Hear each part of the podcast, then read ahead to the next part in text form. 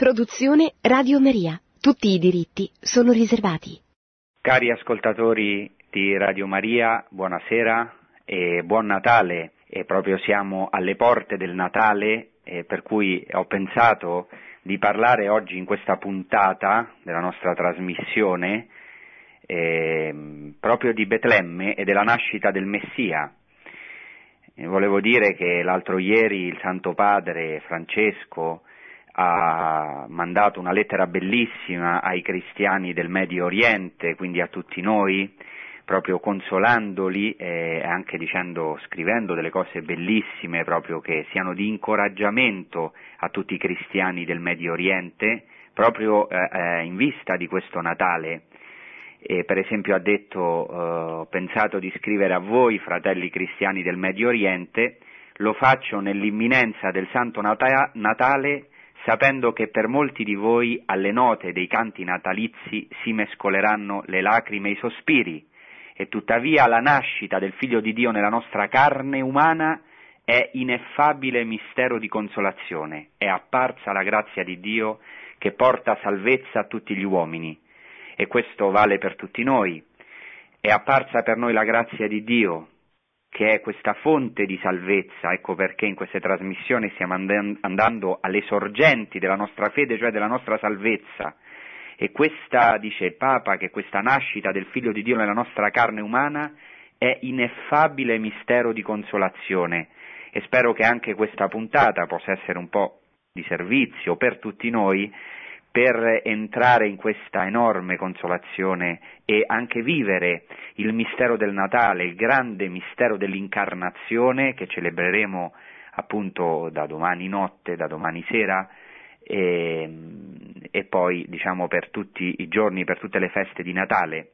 Quindi oggi ci rechiamo spiritualmente a Betlemme, io avrò la grazia domani insieme ai seminaristi che sono qua di trascorrere proprio, di vivere, di celebrare il Santo Natale a Betlemme. E quindi mi ricorderò anche di tutti voi, saremo uniti. E volevo dirvi che a Betlemme, come in tutta la Terra Santa, ora la situazione è tranquilla. E quindi anche incoraggiare i vari pellegrini a non temere, a non avere paura, ecco, a poter continuare eh, a visitare e a pregare e a vivere i luoghi santi. Ecco, allora, come dicevo, oggi vorrei che tutti ci recassimo spiritualmente a Betlemme, soprattutto nella celebrazione liturgica del Natale, nel Santo Natale, tutti ci recheremo a Betlemme. Betlemme, che in ebraico si dice Beit Lechem, e in arabo Beit Lahem. Questo è molto interessante, anche se non è questa proprio scientificamente l'etimologia, ci sono varie possibilità, però è molto interessante che oggi appunto eh, cioè che Betlemme sempre sta, eh, si, si, si, si, è chiamata in ebraico Beit Lechem, che eh, in ebraico significa la casa del pane, la casa del pane. Beit, Bait vuol dire pane, in stato costrutto Beit Lechem, casa del pane, e in arabo Beit Lahm, che significa la casa della carne. Già questo nome è un nome provvidenziale, un nome profetico.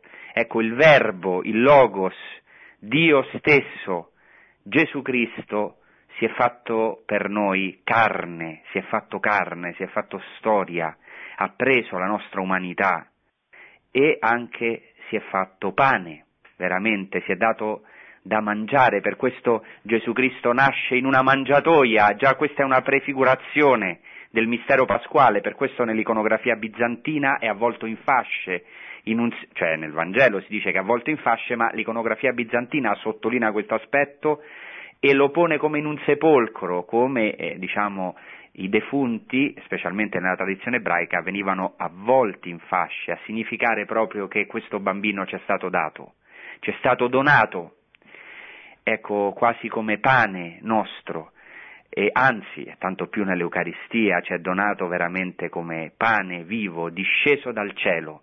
Ecco come dice il profeta Isaia, ci è stato dato un figlio, un bambino è nato per noi, ci è stato dato un figlio e il suo nome sarà, in ebraico si dice Pele Yoetz, letteralmente meraviglia di consigliere, per questo Sant'Efrem chiama Gesù Cristo meraviglia, perché eh, si chiama nella scrittura meraviglia di consigliere, cioè consigliere meraviglioso, consigliere ammirabile.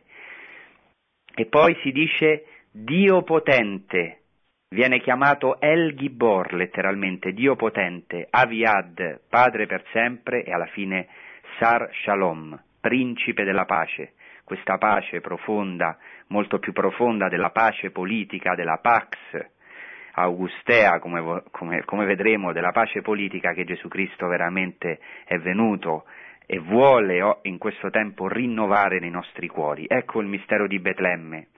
È meraviglioso che possiamo veramente eh, ritornare a questo mistero della nascita di Gesù Cristo in mezzo a noi, di Dio con noi, dell'Emanuele, Dio con noi, in questo grande mistero dell'incarnazione. Ecco, si proclamerà proprio uno dei Vangeli del Natale, è il prologo di San Giovanni dove si dice il verbo si è fatto carne, Giovanni 1,14, e il verbo si fece carne, kai hologos sarse geneto, e venne ad abitare in mezzo a noi, letteralmente in greco kai eschenosen enhemin vuol dire e mise la sua tenda in mezzo a noi, anzi letteralmente mise la sua tenda in noi, è ancora qualcosa di molto più profondo, non solo in mezzo, ma in noi, dentro di noi, ha messo la sua tenda, c'è questo verbo meraviglioso in greco, eschenosen, che ha la stessa radice del verbo ebraico shachan, che vuol dire dimorare, da cui viene una parola importantissima che è Shekinah. La Shekinah è la dimora di Dio, la presenza di Dio nella tenda e poi nel tempio. Ora questa presenza di Dio non è più in un tempio fatto di pietre, ma in un, ma in un tempio fatto di carne, nell'uomo stesso, e ha messo la sua tenda in noi e noi abbiamo visto la sua gloria, gloria come di unigenito dal Padre, pieno di grazia e di verità. Ecco, allora oggi cercherò un pochino di dire alcune cose nel tempo che abbiamo sui Vangeli dell'infanzia in particolare.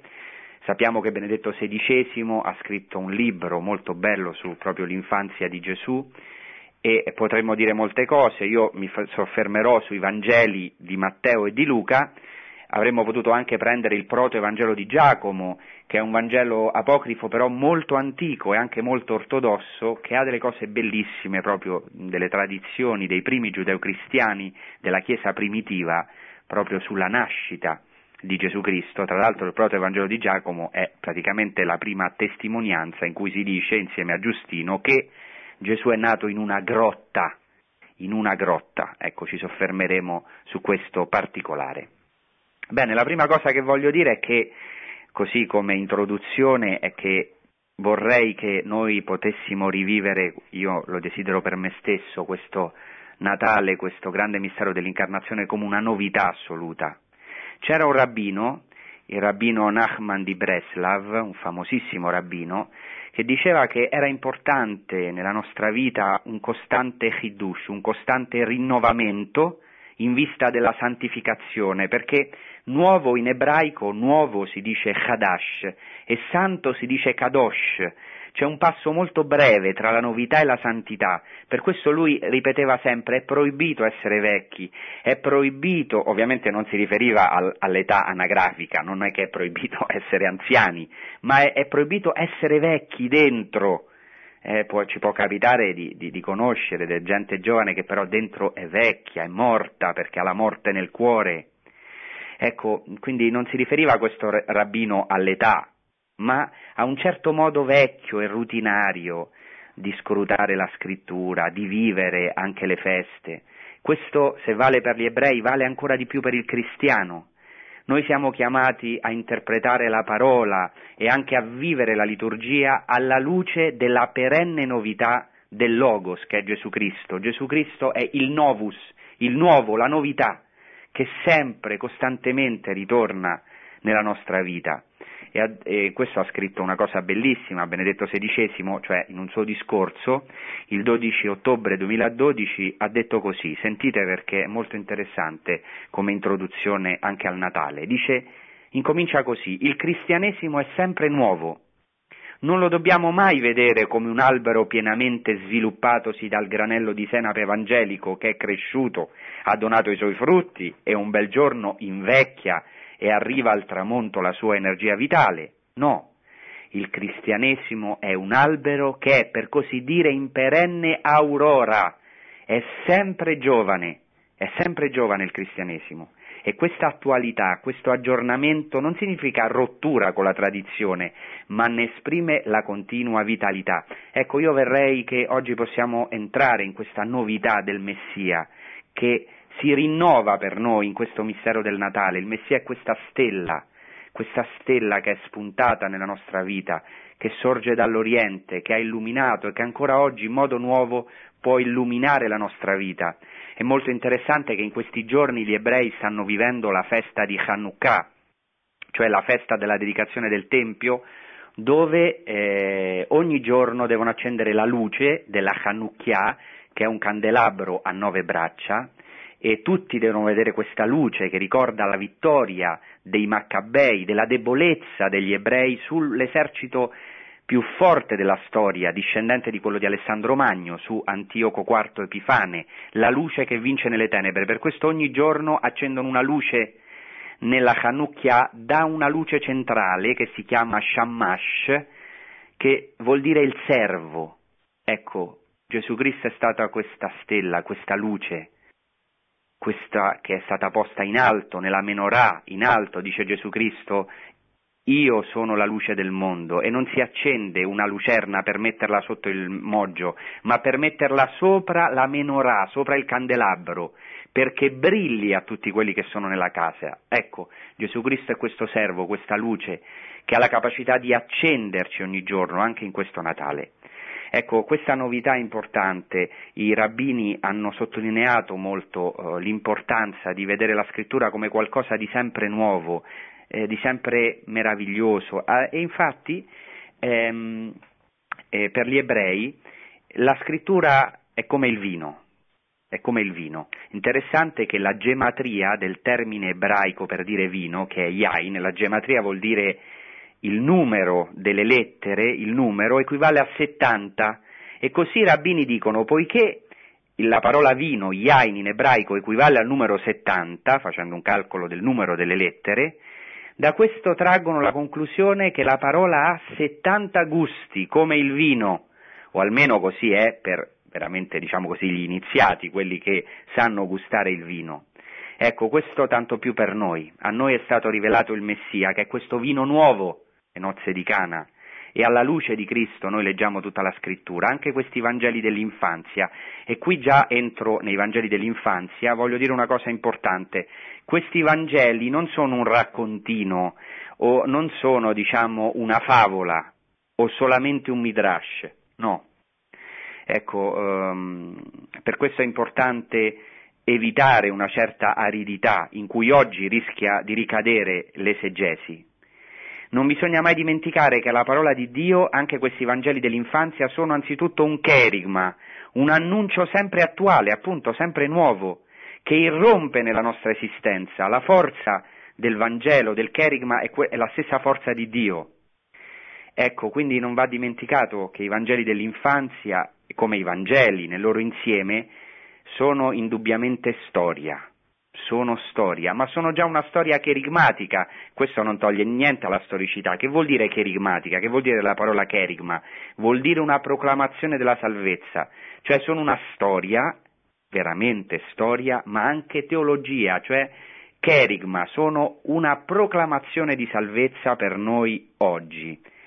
Ecco, quindi l'intento degli evangelisti anche in questi Vangeli dell'infanzia non è quello tanto di fare una cronaca degli avvenimenti, ma di annunciare Yehoshua, Yehoshua, Gesù. Yehoshua in ebraico significa il Signore salva, Dio salva, di annunziare attraverso la storia, perché veramente Dio si è fatto storia, si è fatto carne, ecco, annunciare e affinché noi possiamo vivere ed entrare in questa salvezza, in questa Yeshua. Bene, così vorrei cominciare a parlare eh, brevemente, potrò dire solo alcuni eh, tratti, alcuni sotto, fare alcune sottolineature sul Vangelo di Matteo. Il Vangelo di Matteo comincia con una genealogia. Ecco, e qui c'è una cosa importante, tante volte noi pensiamo che le genealogie sono noiose perché sono una ripetizione di nomi, Così comincia il Vangelo di, di, di, Matteo, non è per niente noioso, è una cosa meravigliosa che la, la parola di Dio comincia con dei nomi concreti, comincia con la storia, la storia concreta, cioè Dio entra nella storia di un popolo, entra nella storia della salvezza. Così comincia il Vangelo di Matteo, genealogia di Gesù Cristo, figlio di Davide, figlio di Abramo. Abramo generò Isacco, Isacco generò Giacobbe, Giacobbe generò Giuda e i suoi fratelli, eccetera, è tutta la genealogia. Qui già c'è qualcosa di importantissimo, allorché eh, eh, eh, Matteo ci dice che Gesù Cristo è figlio di Davide, figlio di Abramo. Innanzitutto Gesù Cristo è figlio di Abramo, cioè è quella discendenza promessa al primo patriarca, cioè ad Abramo, che sarà come le stelle del cielo, dice Dio ad Abramo, vai fuori, conta le stelle se sei capace di contarle. Ecco, Gesù Cristo è il nuovo Isacco, è il compimento della benedizione, questa benedizione universale. In te saranno benedette, dice Dio ad Abramo, tutte le genti, tutti i pagani anche, tutte le nazioni della terra, in Abramo. Ecco, Gesù Cristo è il nuovo Isacco, in cui veramente abbiamo ricevuto la berachà, la benedizione. E inoltre Gesù Cristo è il figlio di Davide, il che equivale a dire che è il Messia, è il re di Israele, questo vuol dire Ben David, il figlio di Davide, cioè il nuovo Salomone che costruisce il nuovo Tempio. È il re ideale della profezia di Nathan che Salomone ha compiuto solo parzialmente. E come Davide Gesù nascerà a Betlemme, perché questa è una cosa interessantissima, già possiamo fare un'introduzione a Betlemme cioè Davide è stato scelto a Betlemme. E sappiamo che eh, Dio dice a eh, Samuele riempi il tuo corno d'olio e parti, perché tra i figli di Jesse mi sono scelto un re. E vi ricordate questo racconto? Eh, Samuele passa in rassegna tutti i figli, ma dice su, ness- su nessuno di essi cade la scelta del Signore. Non c'è ancora un figlio? e si erano dimenticati di Davide che stava a pascolare il gregge. Dice il padre, sì, ci sarebbe uno, ma è il più giovane, sta a pascolare il gregge. Ecco, dal, dal gregge, dai pastori, ecco perché l'angelo appare ai pastori, che ai tempi di Gesù era una categoria molto disprezzata, equiva- che, che, equivaleva, era equiparata a, alle prostitute ai pubblicani, non potevano essere presi come testimoni i pastori, perché dovendo stare sempre in mezzo al gregge, erano lontani dalla vita liturgica e potevano avere questioni, diciamo, e potevano uh, uh, contrarre molte impurità, per questo erano considerati disprezzati. Ecco, questo già c'è nella storia della salvezza. Davide, il re per eccellenza, che sarà la figura del Messia, è preso dal, da, da, dietro il gregge, da, come pastore. Era un pastore e, ed era l'ultimo dei suoi fratelli. Dio sceglie a Betlemme la debolezza, un piccolo giovane, un giovane che affronterà il gigante Golia, ecco che, che, che è il demonio, e disarmato come Gesù Cristo che vincerà la morte, il peccato, il demonio, disarmato, senza una spada. Ecco, questo è veramente meraviglioso, già questa prefigurazione, questi eventi che sono stati vissuti a Betlemme. Bene, e eh, diciamo c'è una lunga genealogia, che adesso non possiamo leggere, tut- non possiamo leggere tutta la genealogia di Matteo, e dicevo che a una lettura superficiale della scrittura le genealogie possono apparire noiose o superflue, no? le sentiamo così, ma per i lettori cristiani che sono iniziati, perché questo è il problema, essere iniziati alla scrittura, l'iniziazione cristiana è fondamentale, Ecco, per i lettori cristiani le iniziati alle scritture, le genealogie sono fondamentali, così come per gli ebrei. E questo per due ragioni fondamentali, io ne dico solo due, ce ne sono altre. Primo, perché le, gene- le genealogie sottolineano che Dio è entrato nella storia e si è legato in perenne alleanza con persone e nomi concreti. In secondo luogo perché nei padri di Israele è già riassunto tutto il popolo, tutto il popolo di Israele. E così il Messia nel Nuovo Testamento è come la sintesi di tutte le figure dell'Antico Testamento, cioè il Messia è nello stesso tempo figlio, cioè discendenza dei padri, ma nello stesso tempo compimento di tutte le figure dell'Antico Testamento. E questo è meraviglioso. E infatti vediamo che nella genealogia di Matteo, a differenza della genealogia di Luca, c'è la divisione in tre grandi ere, da Abramo all'esilio in Babilonia, dall'esilio a Davide e da Davide a Gesù. 14 generazioni, 14 generazioni, 14 generazioni. Ecco, tra Abramo e Davide, interessante, Gesù Cristo figlio di Abramo, figlio di Davide, tra Abramo e Davide c'è una grande tragedia, la tragedia più grande della storia di Israele che è l'esilio. Ecco, vedete che la genealogia non è per nulla noiosa, è già un cherigma, è già un annuncio, una buona notizia, perché il Messia viene in una storia di peccato, di dolore del popolo, dove in mezzo, nel cuore di tutto c'è l'esilio, e questo ci parla anche a noi cari ascoltatori, anche a noi, anche noi nella nostra vita dobbiamo vivere degli esili, dei momenti in cui ci sentiamo lontani forse dalla salvezza, da Dio, nell'oscurità. Ecco, il Messia viene, entra, diciamo, nelle, nelle pieghe della nostra storia, anzi potremmo dire nelle piaghe della nostra storia, nelle nostre ferite. Ecco perché Gesù Cristo nasce in una grotta, nel più profondo, scende e i, i primi giudeo-cristiani chiamavano eh, la grotta di Betlemme insieme ad altre grotte la grotta luminosa, perché Dio è entrato nelle nostre caverne, nelle nostre zone più oscure e le ha illuminate.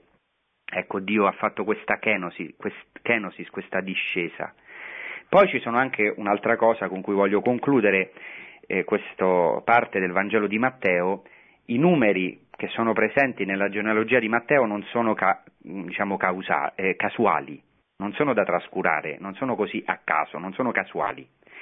Ognuna delle tre ere, cioè da Abramo a, all'esilio, dal, dall'esilio, cioè scusate, da Abramo a Davide, Davide esilio e dall'esilio a Gesù, queste tre ere, dice il Vangelo, che contano ciascuna 14 generazioni. Dice così Matteo 1,17, la somma di tutte le generazioni da Abramo a Davide è così di 14. Da Davide fino alla deportazione in Babilonia è ancora di 14. Dalla deportazione in Babilonia a Cristo è infine di 14. E uno dice, ma che ci interessa questo numero? È fondamentale perché Gesù Cristo inaugura la settima serie di sette generazioni, cioè 14, 14, 14, che vuol dire scomposto 7 più 7, 7 più 7, 7 più 7, e quindi sono sei serie di sette. Gesù Cristo comincia la settima serie di sette. Che cosa vuol dire questo? Sappiamo il numero sette nella scrittura significa la pienezza.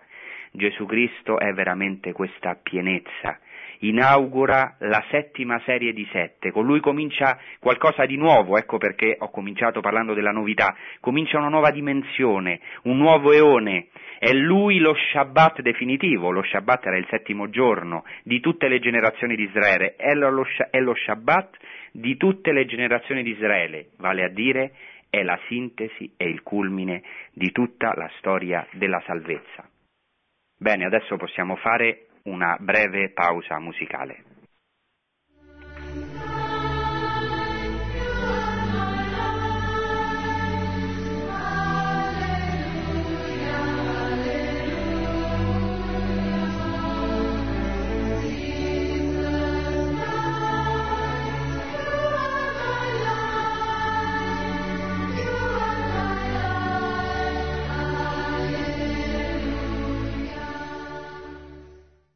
Bene, cari ascoltatori, stiamo parlando della genealogia di Matteo, sto dicendo diciamo, alcuni elementi dei Vangeli dell'infanzia, entriamo subito nel cuore di questa genealogia.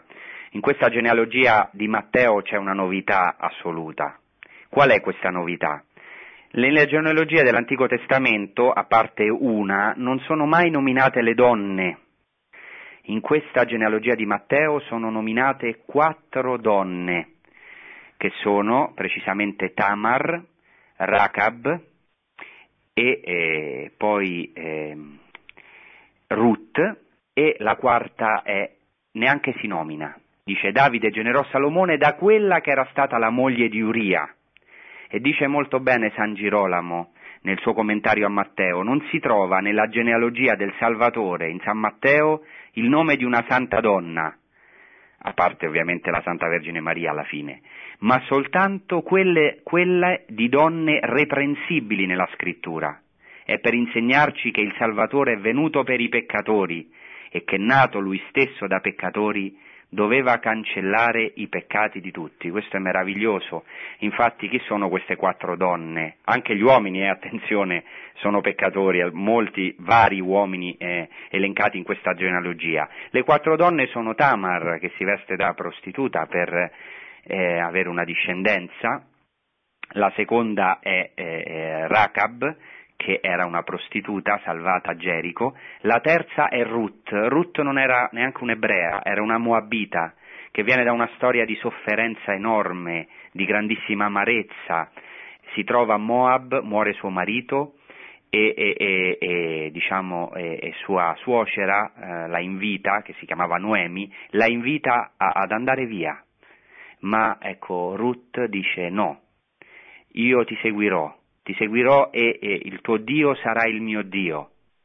E seguirà la suocera, diciamo così, questo è già un miracolo, la segue fino a Betlemme e questa donna moabita sarà la madre, sposerà Boaz e sarà la madre di Obed, che è, madre, che è padre di Jesse, che è padre di Davide appunto, cioè sarà la bisnonna del re Davide proprio questa donna che viene da una storia di grandissima amarezza e che è una straniera, che è una pagana, una moabita, sarà la madre del Messia.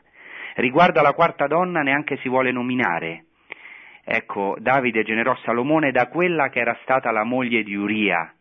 Quella che era stata la moglie di Uria sappiamo che era Bezzabea e che commise adulterio insieme a Davide, che a causa di questa donna che eh, viene tradotta Bathsheba, Bezzabea vuol dire la figlia dell'abbondanza, per questa donna eh, appunto ucciderà Uria Littita, commetterà prima adulterio e poi commetterà un enorme peccato, cioè ucciderà il suo marito per poi prenderla. Questo per noi è una buona notizia. Il Salvatore, il Messia Gesù Cristo, entra, come abbiamo detto, non solo nelle pieghe dell'umanità, ma anche nelle piaghe dell'umanità. Ecco, in questa storia di peccatori, per redimerla, per riscattarla, per fare qualcosa di totalmente nuovo. Infatti, l'altra novità di questa genealogia è che alla fine della genealogia si nomina il padre putativo di Gesù, ma si dice così, c'è una novità assoluta, mentre si dice di tutti gli uomini appunto Eliud generò Eleazar, Eleazar generò Mattan, Mattan generò Giacobbe, Giacobbe generò Giuseppe, lo sposo di Maria dalla quale è nato Gesù chiamato Cristo, una cosa assolutamente nuova, questo bambino, il Messia, è concepito di Spirito Santo.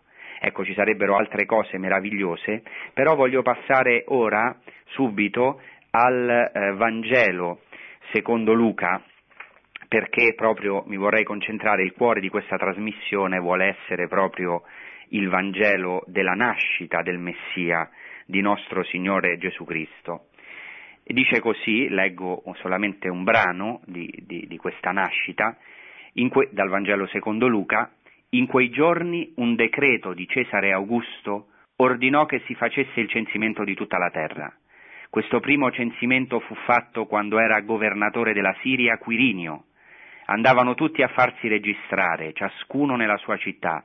Anche Giuseppe, che era della casa e della famiglia di Davide, dalla città di Nazareth e dalla Galilea, salì in Giudea, alla città di Davide, chiamata Betlemme, per farsi registrare insieme con Maria sua sposa, che era incinta.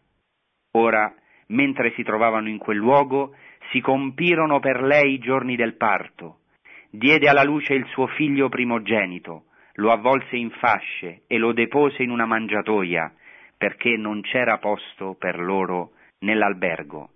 C'erano in quella regione alcuni pastori che vegliavano di notte facendo la guardia al loro gregge.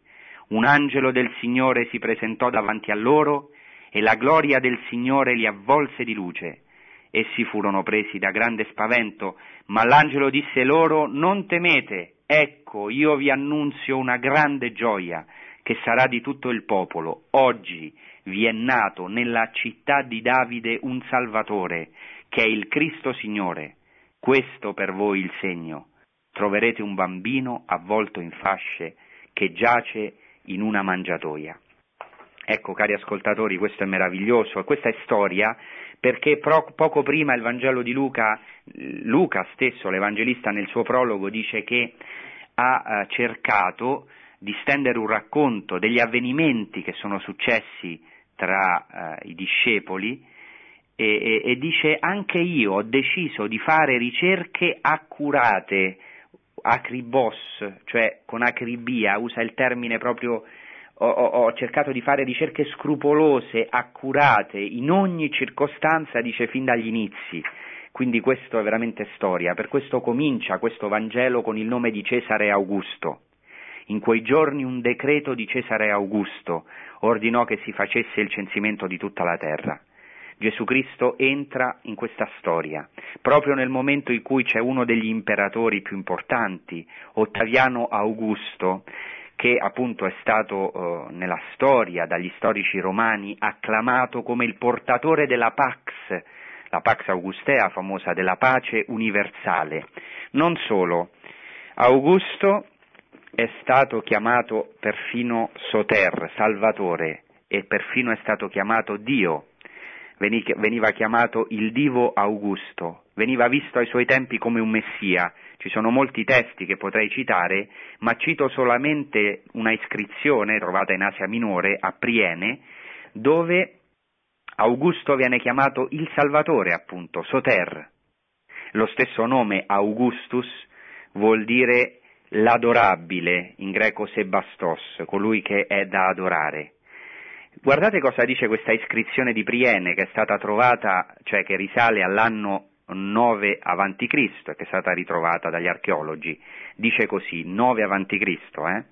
dice il giorno della nascita dell'imperatore ha conferito a tutto il mondo un aspetto diverso.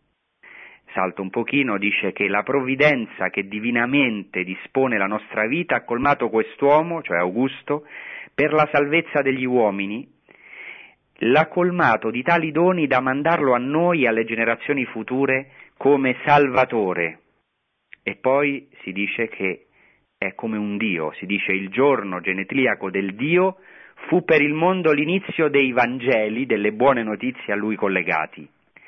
Ecco, in, questa, in questo contesto nasce Gesù Cristo, ecco, ma non nasce al centro dell'impero, diciamo così, nella Caput Mundi, e, e, e, nasce in un altro centro, in, in, nella povertà, ecco, nel, nel, nel più profondo della terra, nella grotta, non c'era posto per lui nell'albergo e, e nascerà a Betlemme e senza avere un posto dove reclinare il capo. Gesù Cristo dirà il figlio dell'uomo non ha dove reclinare il capo e questo si è già compiuto nella sua nascita perché, come abbiamo letto adesso, non c'era posto per lui in nessun albergo. Ecco il vero Salvatore, il vero Dio, il Kyrios, vero che non è Augusto, anche Augusto era stato chiamato il Kyrios, il Signore, il vero Kyrios, nasce, come direbbe oggi Papa Francesco, nelle periferie, ecco, tra i poveri, tra gli ultimi, ecco, scende fino agli abissi della terra. E questo è interessante anche perché viene citato subito dopo un altro personaggio storico è veramente esistito. Questo primo censimento, dice il Vangelo di Luca, fu fatto quando era governatore della Siria Quirinio. Stiamo parlando di Publio Sulpicio Quirinio. Eh, Giuseppe Flavio, uno storico contemporaneo a Gesù, ci dice che questo censimento è avvenuto, il, eh, diciamo, una, lui parla di un censimento che è avvenuto il 6 d.C., non si sa bene, sembra che ci siano stati vari censimenti, ma qual è ora la cosa che ci interessa qui? È che questa, eh, questo censimento, dice Giuseppe Flavio, che è stato fatto sotto Quirinio, poiché sapete che il censimento è fatto in, essenzialmente per chiedere le tasse, per soldi, questo censimento ha scatenato un'insurrezione, una rivolta di Giuda il Galileo, che era nativo di Gamla, che sarà il, eh, uno dei più importanti eh, capostipiti degli zeloti cioè di quel movimento che sceglierà un'altra linea opposta a quella di Gesù Cristo, cioè di cercare il regno di Dio, di eh, eh riaffermare la Torah, la parola di Dio, e il regno di Dio con la forza, con la rivoluzione. Ecco, Gesù Cristo si colloca proprio in questo contesto storico e anche nel regno di Erode il Grande.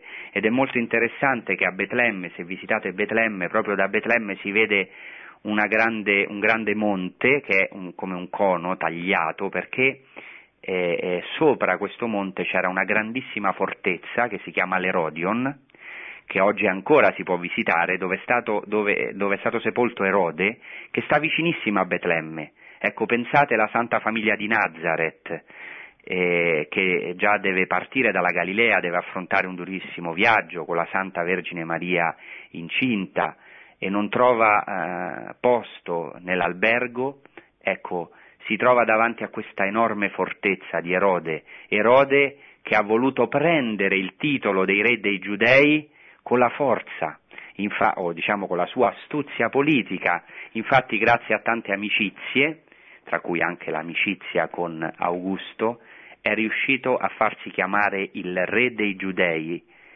eh, cosa che dopo i suoi successori non sono riusciti a conquistare, non sono riusciti a conquistare questo titolo. Per questo Erode il Grande si adira quando i re maggi gli vengono a dire che, ecco, dov'è il, il re dei giudei che è nato, anche perché Erode non era ebreo di nascita, ma era idumeo, lui lo sapeva, ma era riuscito a strappare questo titolo tra l'altro un re sanguinario che ha fatto uccidere i suoi figli proprio perché erano, alcuni dei suoi figli erano degli eredi al trono.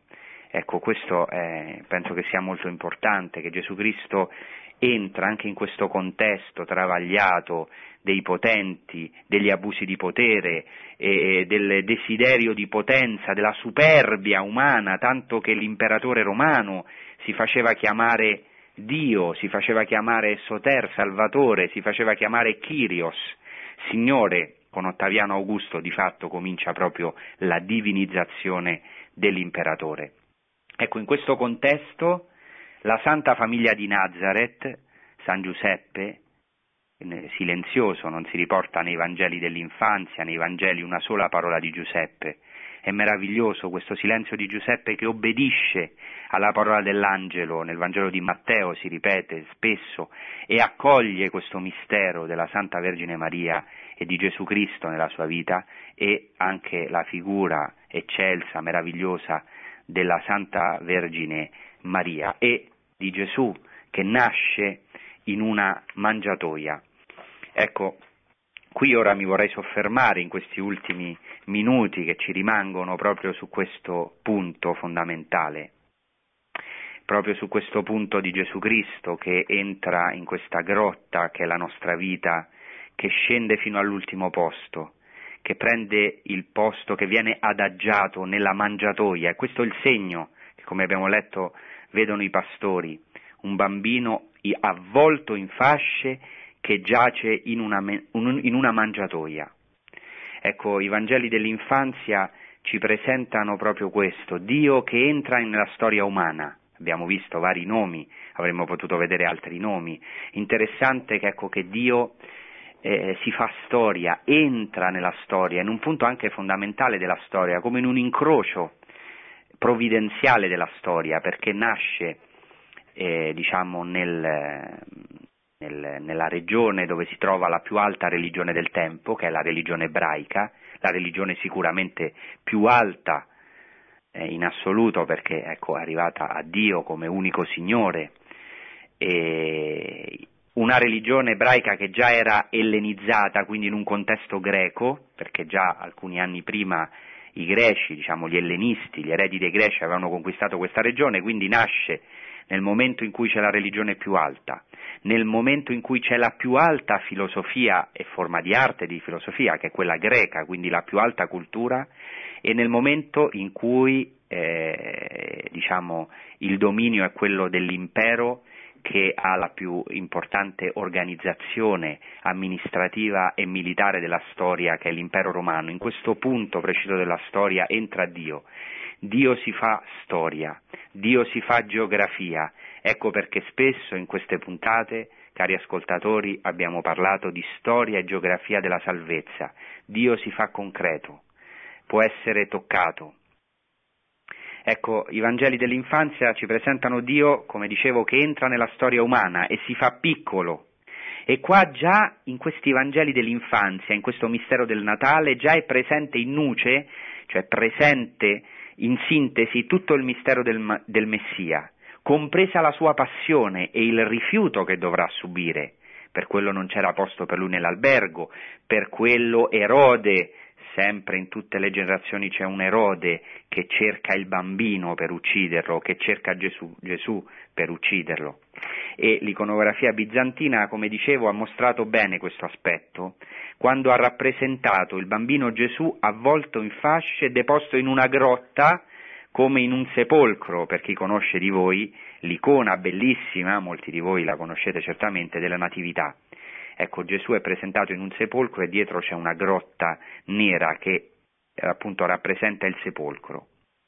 Così il mistero del Natale, i Vangeli dell'infanzia sono già cherigma, sono già una proclamazione di salvezza, che annunciano l'identità di Gesù, la sua divinità e la sua kenosis. Kenosis vuol dire il suo svuotamento, come dice San Paolo nella lettera ai Filippesi, ha vuotato se stesso Ecco, egli non ha considerato un tesoro geloso la sua uguaglianza con Dio, ma svuotò se stesso, si abbassò, ha vuotato se stesso. Ecco, il Vangelo di Luca mostra una predilezione per gli umili e per i piccoli, gli umili che in ebraico si chiamano gli anavim.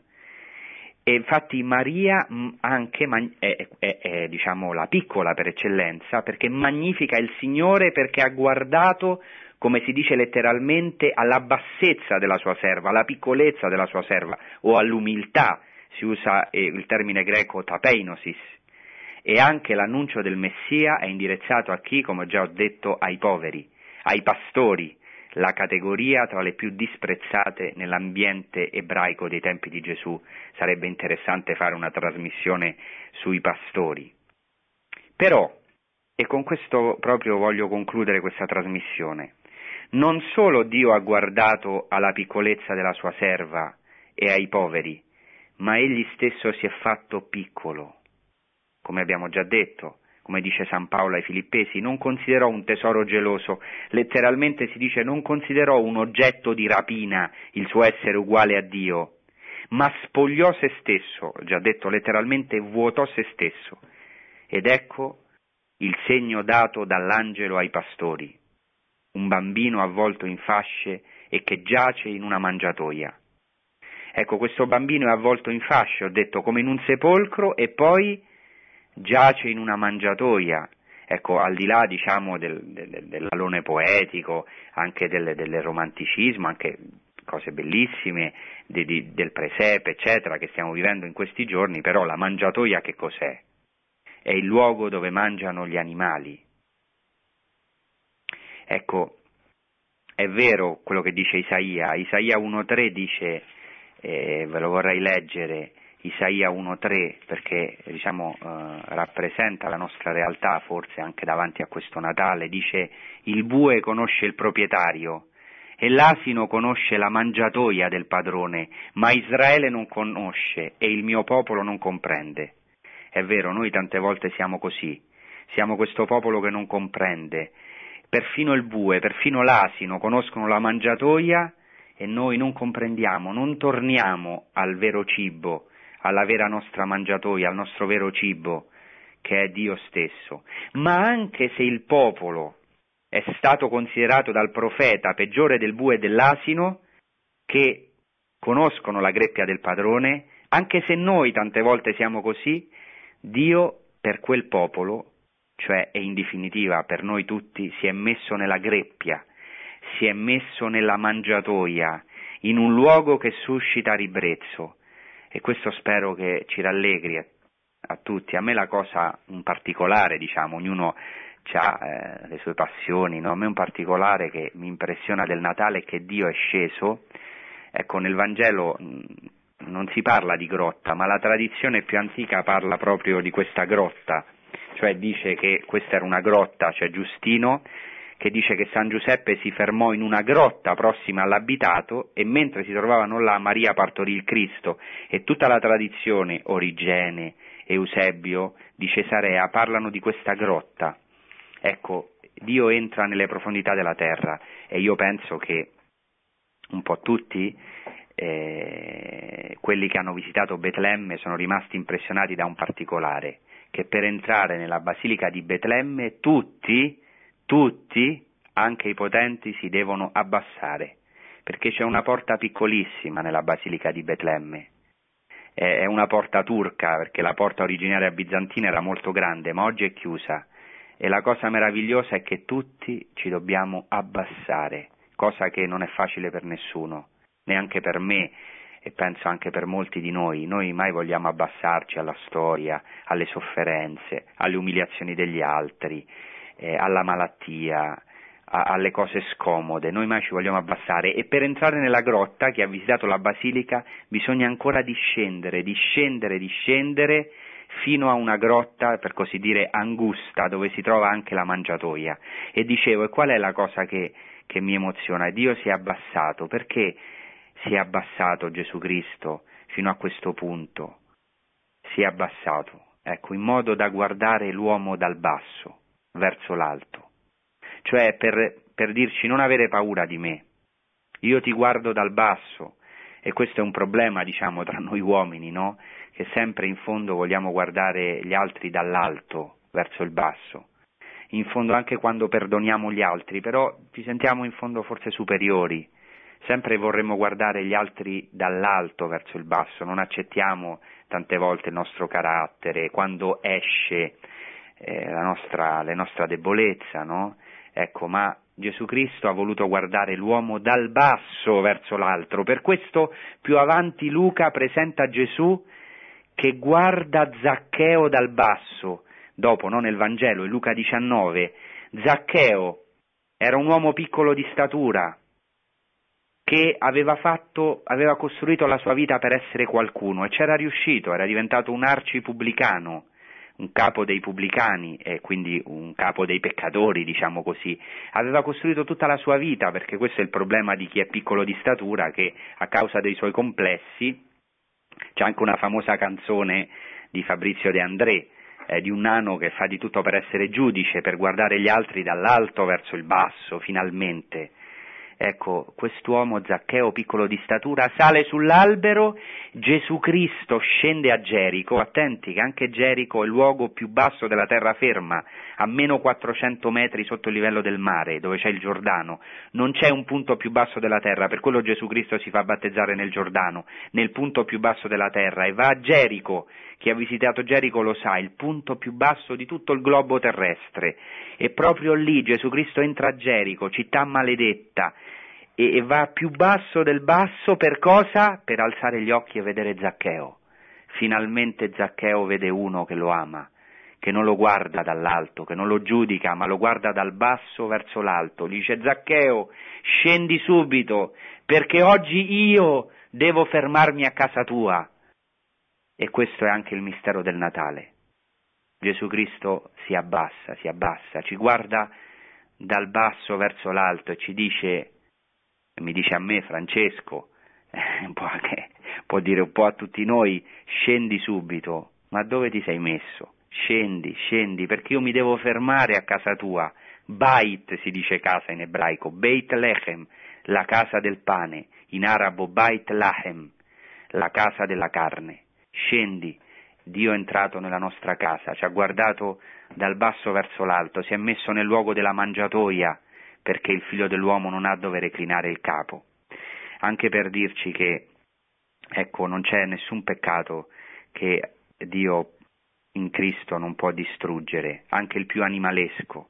Ecco, Cristo stesso è sceso, ha preso su di sé il nostro peccato, fino a farsi maledizione per noi, fino a mettersi all'ultimo posto, nella mangiatoia, dove abbiamo ribrezzo perfino di guardare, proprio come uno davanti al quale ci si copre il volto, come dice il libro del profeta Isaia, il cantico del servo del Signore. Ecco perché fin dai primi capitoli il Vangelo è cherigma, è buona notizia, secondo le parole dell'angelo che abbiamo già letto, che le ripeto, ecco, vi annuncio una grande gioia che sarà di tutto il popolo, oggi nella città di Davide è nato per voi un Salvatore che è Cristo Signore. E voglio concludere con una cosa, non so se mi riesco a spiegare bene, ma ecco, noi siamo qui in ambiente musulmano e dai minareti delle moschee del mondo, anche qui del Medio Oriente, più volte al giorno, cinque volte, risuona il grido Allahu Akbar, Dio è il più grande, o meglio se si traduce letteralmente l'espressione araba Allahu Akbar, Dio è più grande, cioè Dio è più grande di quello che potete immaginare. E questo è vero, ma è il 50% della verità, che Dio è il più grande, perché? perché la pienezza della rivelazione in Cristo ci ha svelato una realtà ancora più importante su Dio, per così dire. È vero, Dio è il più grande, ma noi possiamo gridare non solo che Dio è il più grande, e questo si può fare, ma che al tempo stesso è il più piccolo. Il più grande si è fatto il più piccolo. Si è fatto più piccolo di quanto potessimo immaginare perché è sceso fino agli abissi più profondi dell'umanità, al nostro abisso, quello che noi oggi abbiamo. Per questo, come ho detto, i primi cristiani chiamavano la grotta della Natività in Betlemme grotta luminosa, perché Dio è entrato nelle grotte più tenebrose dell'umanità, nei nostri vuoti più profondi, nella nostra mangiatoia. Noi siamo la, la, mangia, la mangiatoia, è entrato nei nostri vuoti, nel nostro vuoto e lo ha riempito con la sua pienezza. Per questo i primi cristiani giudeo-cristiani chiamavano Cristo il pleroma in greco, la pienezza, la pienezza dei mondi, dicono le odi di Salomone, che svuotandosi ci ha ricolmati della sua pienezza. Questo è il Natale. Alcuni rabbini ebrei, è interessante che hanno ipotizzato che Dio, creando il mondo, si è per così dire ritirato per fare spazio al mondo e all'uomo. È una dottrina che si chiama lo Tzimtzum, non è che noi la dobbiamo adottare perché è anche un po' forse curiosa, ma interessante, Dio creando il mondo si è ritirato e questa umiltà di Dio che già è presente nella creazione per i rabbini si è rivelata per noi in Cristo, Dio si è ritirato, si è fatto bambino per ricreare l'uomo, per fare una nuova creazione. E così per finire, ecco, a me piace molto una definizione di Dio che, di, che dà Sant'Anselmo. Sant'Anselmo ha definito Dio colui di cui non si può pensare il maggiore. Ecco, c'è tutta una dimostrazione che lui, lui dà dell'esistenza di Dio. Ecco, colui di cui non si può pensare il maggiore si è fatto, per così dire, colui di cui non si può pensare il minore. E dice Sant'Alfonso Maria de Liguore nel canto Tu scendi dalle stelle che lui ha composto, quanto questa povertà più mi innamora, mi fa innamorare. E qui veramente risiede, io penso, tutta la dolcezza del Natale. Già i cristiani di lingua greca, attenzione che per i primi tre secoli i cristiani hanno parlato, a parte l'ebraico qui in, in Terra Santa, ma parlavano il greco, nell'impero romano si parlava anche il latino negli ambienti ufficiali, ma si parlava greco nella Chiesa ufficiale fino al III secolo. I cristiani di lingua, di lingua greca avevano notato un'assonanza in greco tra Christos, che vuol dire Cristo, e Christos con la E, che vuol dire dolce. Christos Cristo, Christos dolce. Ecco, io, ecco, il desiderio che io ho e che vi auguro a tutti in questo Santo Natale che possiamo gustare questa dolcezza dell'amore di Dio in Cristo, di Dio che si fa bambino, si fa piccolo, che possiamo veramente innamorarci di Cristo, di questo piccolo bambino, di Dio stesso, che è il vero filantropos, come dice la liturgia bizantina, il dolce amico dell'uomo. Bene, vi ringrazio e vi auguro di nuovo, auguro a tutti un buon Natale e possiamo passare ai vostri interventi telefonici o alle vostre domande.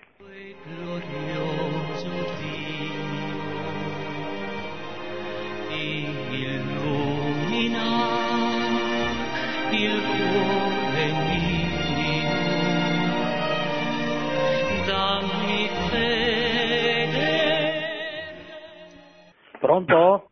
Sì, pronto, buonasera. Buonasera, io sono Salvatore e telefono da Agrigento. Benissimo, buonasera.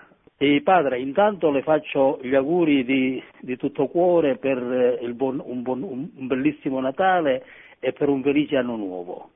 Altrettanto. E poi mi vorrei, Grazie, mi vorrei soffermare brevemente sulla qualità delle sue catechesi. Io ho una certa pratica della lingua italiana, ho insegnato per 42 anni e mi riconoscono, diciamo, una certa capacità di effluvio letterario. Eppure se mi dicessero di trovare un aggettivo eh, o di grado normale o di grado, o di grado assoluto per definire le sue bellissime catechesi, le posso assicurare che io avrei una, una grandissima difficoltà.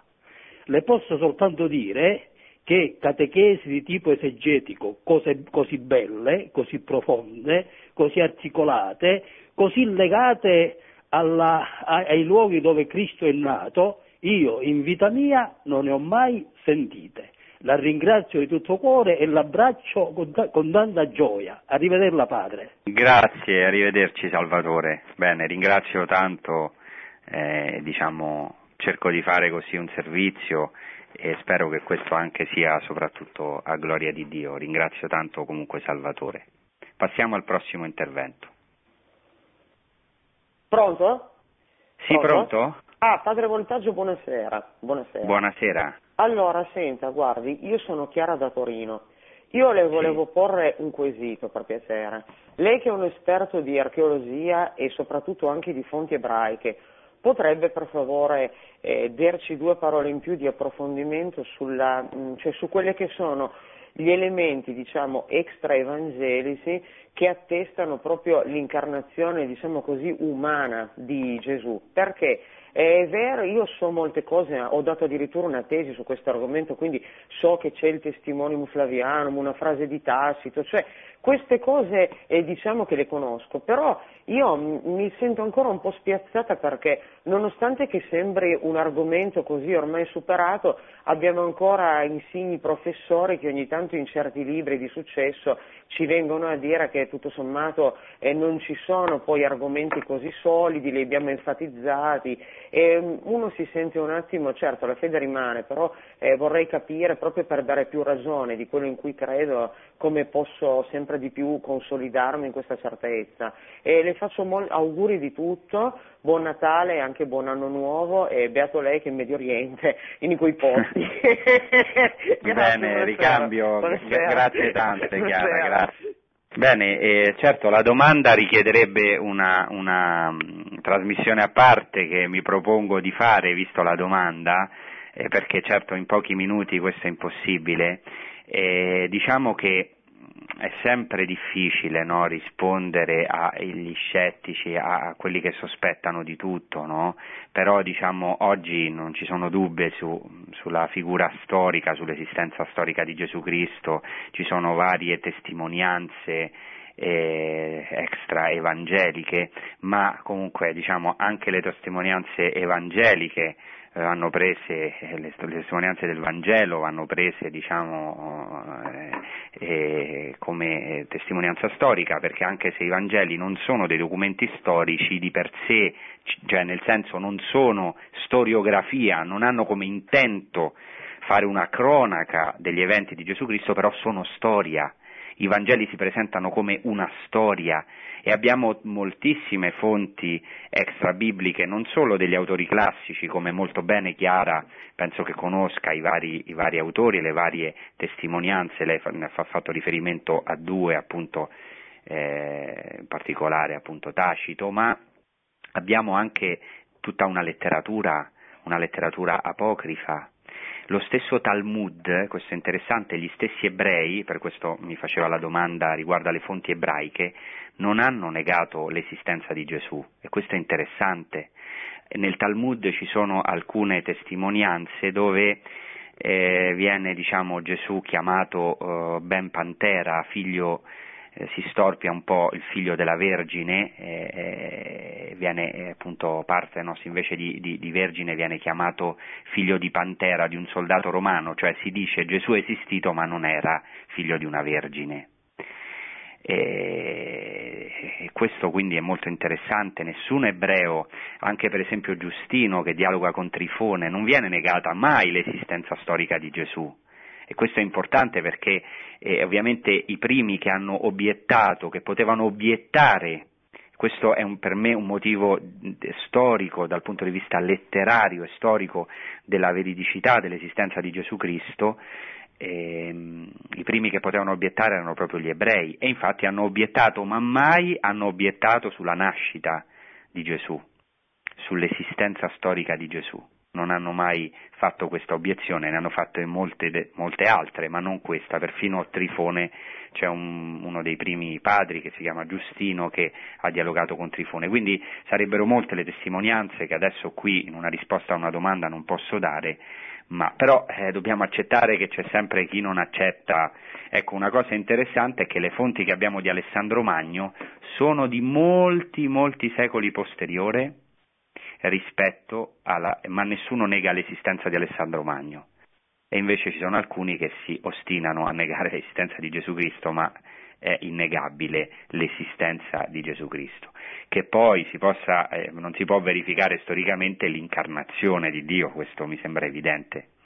Bene, spero di aver soddisfatto almeno in parte a questa domanda di Chiara, che è molto interessante, spero di riprenderla nelle prossime trasmissioni perché ne vale la pena e già avevo pensato di dedicare eh, forse una trasmissione a questo argomento. Bene, passiamo al prossimo intervento. Buonasera, pa- pronto? Buonasera padre. Sì, eh, buonasera. Sono Maria della mh, mm, provincia di Torino. Eh, anch'io mi associo ai complimenti e eh, ringraziamenti degli altri e volevo eh, domandarle, ma eh, se eh, il censimento era stato fatto su tutta la terra, che vorrà dire poi in tutto l'impero romano, immagino, e non poteva essere inverno perché eh, c'erano zone dell'impero come la Britannia e la Gallia in cui sicuramente d'inverno non si poteva viaggiare, visto che il censimento richiedeva di spostarsi ad alcuni non si poteva pensare di indire un censimento nella brutta stagione. E Bene, poi, ring- sì. e potrei ancora fare un'osservazione sulla, mm, su Maria? Certamente. No, no, eh, prego, prego. Grazie. La Madonna Meggiugorie ha detto che nel, 2000, che, no, nel 1984 lei, mh, mm, erano 2000 anni dalla sua nascita perciò sarebbe nata 16 anni prima dell'anno zero. Sì. E però eh, se Gesù in realtà è nato nel 6 d.C. e non in quello che noi consideriamo l'anno zero, 16 più 6 fa 22, non era poi così giovanissima come dicono tutti. E questo del resto mi sembra logico perché chiedere a una sedicenne di fare una scelta simile mi sembra esagerato, mentre invece chiederlo ad una 22enne di dire sì alla richiesta dell'angelo mi pare già più logico. Ecco. Bene, grazie Maria, le rispondo eh, subito. Allora, riguardo alla prima domanda, il censimento d'inverno, ecco, è molto difficile stabilire esattamente eh, quando è stato fatto questo censimento, ci sono stati vari censimenti, ma attenzione, il censimento in alcuni casi abbiamo questo delle prove, non, non duravano solamente un mese, duravano alcune volte per lungo tempo, duravano per lungo tempo.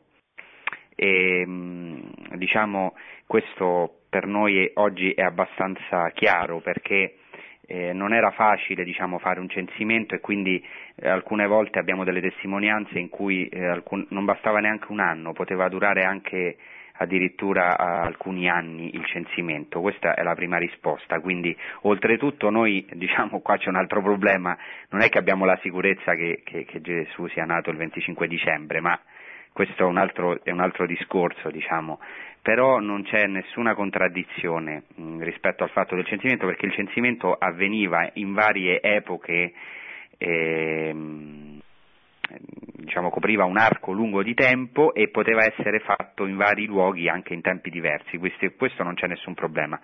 Per quanto riguarda il censimento del tempo di Gesù, noi non abbiamo la data, io ho fatto riferimento che eh, in Giuseppe Flavio il censimento di Quirinio è avvenuto il 6 d.C., ma io non dico assolutamente che Gesù è nato il 6 d.C., questa è la seconda domanda, no. Gesù è nato sicuramente prima del 4 avanti Cristo, una cosa un po' strana che Gesù sia nato prima di se stesso, ma perché? Perché Erode il Grande è morto nel 4 avanti Cristo. Ora noi sappiamo per certo che l'anno zero non era esattamente l'anno della nascita di Cristo e questo è dovuto all'errore nel calendario di un monaco, Dionigi, adesso non mi soffermo su questo, ma oggi anche tutti gli studiosi sostengono che Gesù certamente è nato prima del 4 avanti Cristo, alcuni possono dire il 7 avanti Cristo, il 6 avanti Cristo, tra l'altro sappiamo che ehm, il, il Quirinio, ci sono dati certi, eh, cioè, o almeno indizi, secondo cui Quirinio aveva l'incarico dell'imperatore in Siria già dall'anno 9 avanti Cristo, quindi questo anche è possibile che si Giuseppe Flavio parla di un censimento del 6 d.C., ma nulla vieta che ci siano stati altri censimenti eh, precedenti. E, diciamo quindi mh, eh, riguardo alla domanda di eh, Maria non, non, mi sentirei di rispondere. Noi, poi normalmente io non faccio riferimento tanto alle rivelazioni mistiche perché lì sarebbe un campo interessante, cert, certamente ma molto ampio, eh, ci, diciamo, di vedere nelle varie mistiche, però io cerco diciamo, di attenermi un po' più al dato storico che è il mio campo, senza disprezzare le rivelazioni delle mistiche, ma e, diciamo, il mio campo è più quello diciamo, storico, archeologico e soprattutto delle fonti ebraiche. Bene, spero di aver risposto alla domanda, ringrazio anche Maria, le auguro un buon Natale, possiamo passare al prossimo intervento. Buonasera. Buonasera, mi sente? Buonasera. Mi scusi, volevo fare una domanda, sono Raffaele di Napoli. Sì. Eh, siccome che sono un cristiano che leggo la Bibbia, io vorrei fare qualche domanda perché ho visto che lei è una persona molto colta, molto, ha tanta di quella conoscenza biblica e questo mi fa piacere, gli faccio dei complimenti. Però Grazie. la domanda che io gli faccio certamente non è per, per un fatto di contesa, ma è semplicemente nell'unità e per far risplendere sempre la verità. Certo. Allora, volevo chiedere questo. Guardate che lei prima ha menzionato il Papa, il Papa, no? Sì. Allora io gli faccio questa domanda. Ma scritturalmente noi non troviamo in nessun versetto biblico che Dio, che Gesù Cristo, ha istituito un capo fra gli apostoli. Bensì gli apostoli gli fecero una domanda e gli dissero, e lei conosce molto bene meglio di me la parola, gli dissero chi era il maggiore fra di loro, e Gesù prese un piccolo fanciullo e disse chi si abbassa come questo piccolo fanciullo sarà il maggiore e chi si innalza sarà abbassato e chi si abbassa sarà innalzato. Poi ha lasciato dei ministeri alla Chiesa, ha lasciato il ministero dell'Apostolato, ha lasciato il ministero di profeti, ha lasciato il ministero... Questi sono gli unici ministeri che Gesù Cristo ha lasciato alla sua Chiesa. Bene. E poi, e poi, riguardando il vicario di Cristo sulla terra, io non trovo che sia un vicario di Cristo, perché Gesù ha detto che gli fece una promessa agli apostoli quando lui fu assunto in cielo e disse io non vi lascerò orfani, ma bensì vi manderò il consolatore. Ed egli che vi, vi guiderà in, in, ogni verità. Ed egli che vi parlerà di me. Allora, scritturalmente, la parola ci dice che il, il, vicario di Cristo sulla terra è lo Spirito Santo, non è un uomo.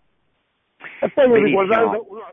Bene, eh, per rispondere alla domanda dell'ascoltatore Raffaele, che ringrazio, spero che mi possa ascoltare eh, per radio, eh, diciamo che certo Gesù non ha detto, a, a, diciamo, non ha costituito un capo fra gli apostoli nel senso che eh, nel senso dell'autorità o di un clericalismo, cioè nel, di un'autorità, voglio dire, un autoritarismo, come se ci fossero degli apostoli di serie B o come se eh, lo stesso Papa viene chiamato servo dei servi di Dio, ma certamente, questo è certo, ha costituito Pietro, lo dice il Vangelo di Matteo al capitolo 16, ecco, tu sei Pietro, e su questa pietra edificherò la mia chiesa, e le porte degli inferi non prevarranno contro di essa. cioè Pietro è la pietra. Ricordate che nel libro dell'Apocalisse ci sono, ecco, eh, queste dodici porte, appunto eh, riferimento ai dodici apostoli, le dodici pietre preziose, riferimento ai dodici apostoli. Pietro è veramente la colonna della Chiesa, questo lo dice anche San Paolo. San Paolo, nonostante il suo carisma a cui faceva riferimento Raffaele, l'ascoltatore, e, e, ci sono ministeri e carismi, ma non vuole continuare a predicare per rischiare di non aver corso in vano, dice lo stesso Paolo, grande evangelizzatore, e prima di continuare a evangelizzare va da Giacomo, Cefa e Giovanni ritenute le colonne. E lui stesso dice che eh, dà la precedenza a Cefa poco prima, andai dopo tre anni a Gerusalemme, lettera ai Galati 1.18, per consultare Cefa e rimasi, e rimasi presso di lui 15 giorni.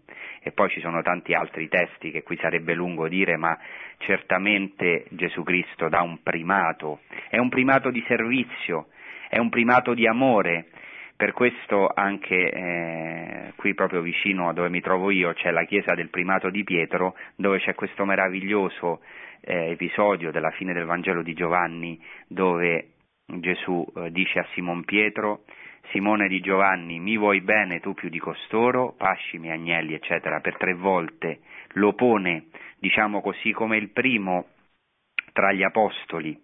E infatti di, eh, prima della sua passione gli dice Pietro io ho pregato per te perché non venga a meno la tua fede e tu una volta ravveduto conferma i tuoi fratelli. Pietro ha questa missione, non di essere diciamo il capo spadroneggiando sugli apostoli, ma di essere veramente il capo nel senso del servizio, eh, l'autorità. Ecco il primato di Pietro e questo è veramente un dono grandissimo che Dio ha fatto alla sua Chiesa, è la stessa parola di Cristo. Tu sei Pietro e su questa pietra edificherò la mia Chiesa. Certo è una pietra piena di misericordia, perché sappiamo che Pietro non era una persona perfetta e questo è meraviglioso, Dio ha fondato la sua Chiesa sulla misericordia, sulla debolezza anche umana, questo non ci deve scandalizzare ed è legato al mistero del Natale che per molti è uno scandalo, uno scandalo dell'incarnazione, cioè che Dio si è fatto carne e poi ha scelto degli uomini per dare il suo spirito, per farsi carne in alcuni uomini che portano la loro debolezza, la loro fragilità Ecco, in primo luogo la Chiesa, gli Apostoli e Pietro come il primo tra i fratelli. Bene, passiamo al prossimo intervento telefonico. Pronto? Sì, pronto? Pronto, buonasera. Buonasera. Buonasera. Mi chiamo Alessandra, chiamo da Milano, eh, Buonasera. Eh, buonasera, io, io, la ringrazio per aver ricordato la figura del re Davide, che è anche un santo del nostro calendario, e mm, io mi sono sempre ispirata ai suoi salmi, specialmente il Signore mio pastore. E volevo dire mh, mm, proprio che nella vita del re Davide eh, c'è questo problema del perdono, del perdono del peccato, eh, mm, di cui tra l'altro poi dopo lui avrà la ribellione del figlio, l'insubordinazione del figlio, quindi dal peccato eh, si genera poi il dolore, eccetera. E pensando anche perché delle volte ho visto riproposto il film bellissimo delle RAI eh, a Davide, dedicato a Davide con le musiche di Marco Friglin, di Morricone, eccetera. Sì. E, um, ho pensato che poi sarebbe venuto Gesù, il suo discendente, che avrebbe istituzionalizzato, cioè proprio fatto il sacramento del perdono e quindi su questa cosa la vorrei sentire. Grazie, buonasera Bene. e auguri di buon Natale. Grazie altrettanto Alessandra. Bene, eh, certamente la figura di Davide è una delle figure che sono state compiute in pienezza da Gesù Cristo. Certo Gesù Cristo era innocente, era santo, però ecco, Davide, eh, nonostante il suo peccato, è chiamato nella scrittura l'uomo secondo il cuore di Dio Innanzitutto perché riconosce il suo peccato, eh, riconosce e accetta le conseguenze del suo peccato. E poi l'uomo secondo il cuore di Dio perché ci sono tanti episodi nella vita di Davide proprio che non risponde al male con il male. Vi ricordate con Saul, per esempio, quando Saul lo perseguita, ha in mano il suo nemico ma non lo uccide, non stende la mano sul consacrato del Signore. E in particolare eh, c'è un episodio, proprio Alessandra faceva riferimento al fatto che Assalonne usurpa il trono di Davide e pecca con le sue mogli come conseguenza del peccato di Davide, e Davide è costretto a salire l'erta degli ulivi e lì c'è un episodio meraviglioso in cui Simei maledice Davide, maledice Davide della casa di Saul, maledice, gli dice vattene, vattene, scellerato, sanguinario, ti sta bene quello che ti è successo perché il Signore ti ha fatto ricadere, ha fatto ricadere sul tuo capo tutto il sangue che hai versato. E lì Davide, gli tira pietre mentre Davide è costretto proprio sul Monte degli Ulivi, interessante che poi Gesù Cristo dovrà vivere nel Getsemani questa stessa esperienza del tradimento, della persecuzione, di essere arrestato, di essere insultato, preso, catturato nel Monte degli Ulivi, sta salendo a piedi nudi e Simei gli getta pietre, lo insulta e allora le sue guardie eh, dicono perché questo cane morto deve insultare il nostro Signore? Lascia solo che, che, noi gli diamo un colpo e non aggiungeremo il secondo, le guardie armate di Davide, ma Davide gli risponde che ho in comune con voi, o figli di Zeruiah? Se maledice Davide è perché Dio gli ha detto maledici Davide, forse Dio verrà, vedrà la mia umiliazione e mi darà il bene in cambio del male. Qui c'è già una prefigurazione stupenda dell'amore ai nemici e anche della fede di Davide, che vede in quella persecuzione, in quell'insulto, Dio come causa prima e questo veramente si è realizzato nel figlio di Davide, nel Messia, nel vero figlio di Davide, nel, nel figlio di Davide che è Gesù Cristo, ecco che è entrato con fede proprio nel Getsemani, nella volontà del Padre, si è abbandonato, disarmato, infatti proprio nel Monte degli Ulivi gli apostoli gli dicono Signore dobbiamo prendere la spada? Dice Gesù Cristo chi colpisce di spada perirà di spada e, di, e dirà a Pietro rimetti la spada nel fodero, che il nostro problema che tante volte abbiamo sempre un po' la, la nostra spada in mano, dice rimetti la spada nel fodero. Ecco, questa è una parola breve su come alcune linee, ci sono tanti aspetti di come Gesù Cristo compie questa figura del re Davide, un uomo secondo il cuore di Dio e Gesù Cristo è l'uomo l'uomo Dio, Dio e uomo, secondo il cuore di Dio appunto ci ha rivelato il Padre, ci ha rivelato il cuore di Dio, tanto che il suo cuore è stato trafitto. Ecco, ehm, adesso possiamo passare, se c'è, a un altro intervento telefonico. Sì, pronto? Pronto, buonasera padre. Buonasera. Salve, eh, sono Damiano e chiamo dalla Calabria. Sì. Niente, eh, volevo chiederle una cosa, dato che eh, diciamo, eh, eh, ci accingiamo insomma, a festeggiare il Natale, sto sentendo parecchie volte insomma, eh, il discorso del, della data di nascita che è riguardante a Sole Invicta, che sta, praticamente poi è stato eh, sostituito dai cristiani con la festa del, del Natale. Eh, però eh, sono, ci sono state delle scoperte che comunque sicuramente voi saprete, insomma, i, le carte nella zona di Qumran, insomma, i Vangeli di Qumran, dove praticamente si, da, da, da, dallo studiare queste carte sono, sono, venute di queste bergamene, è venuto fuori che eh, il, eh, Zaccaria ha, ha avuto eh, che faceva parte della tribù d'Abia. Sì, eh, della classe di Abia, sì. Sì, eh, quindi si è risalito che la data esatta è quella del 25. Se lo può spiegare per favore perché lei lo, sicuramente lo spiegherà meglio, meglio, di chiunque altro. Insomma. Bene, grazie Damiano, grazie tante. Sì, ci sono delle, delle, ipotesi che Gesù veramente sia nato il 25 dicembre o comunque in dicembre proprio in base a dei calcoli eh, riferimento a Zaccaria che era della classe di, di Abia a cui toccava in, in, un momento particolare dell'anno offrire l'incenso, quindi si fa riferimento a questo e c'è un calcolo proprio eh, sulla nascita di Gesù Cristo proprio in questa epoca.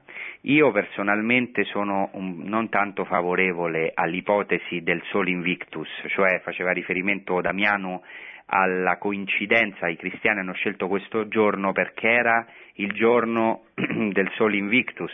Può essere che ci sia una relazione, ma eh, io eh, vorrei anche sottolineare la relazione con la Hanukkah, che è proprio la festa della luce, che ha riferimento proprio con la vittoria della luce sulle tenebre e, e, e che eh, è un sottofondo molto interessante che però mh, purtroppo molti studiosi non hanno, non hanno seguito. Quindi diciamo è difficile risalire alla data esatta della nascita di Gesù, però è vero che molte volte c'è un pregiudizio, e qui questo ha ragione Damiano, di legare necessariamente eh, la nascita di Gesù al Sol Invictus come per far credere che noi abbiamo divinizzato Gesù perché questa era un'usanza pagana e quindi Gesù è la luce come i pagani, i romani eh, diciamo, celebravano questa vittoria della luce, cioè dei giorni che si, to- si tornavano, com- ricominciavano ad allungarsi. Ecco, qui c'è un pregiudizio. Mm, non è escluso che alla fine si sia anche decisa questa data per questa ragione, per, per dire che Gesù compie non solo l'ebraismo ma anche tutta la realtà del paganesimo. E lui, cioè in che senso la realtà del paganesimo, non la realtà del paganesimo, le aspirazioni dei pagani, è Gesù Cristo questo sole di giustizia che ci è venuto a visitare dall'alto, però è vero che oggi ci sono molti studi su, una, eh, su un'altra direzione, eh, eh, quindi bisogna anche indagare non solo in riferimento alle relazioni con il paganesimo ma anche dell'ebraismo e anche in base ai documenti letterari che oggi abbiamo. Bene, io vi ringrazio. Auguro a tutti un Santo Natale, in particolare a tutta Radio Maria e a tutti i collaboratori, anche a tutti voi ascoltatori e vi assicuro mh, mie preghiere anche per voi, per Radio Maria dai luoghi santi e in particolare domani da Betlemme. Grazie buona serata a tutti e auguri. Produzione Radio Maria. Tutti i diritti sono riservati.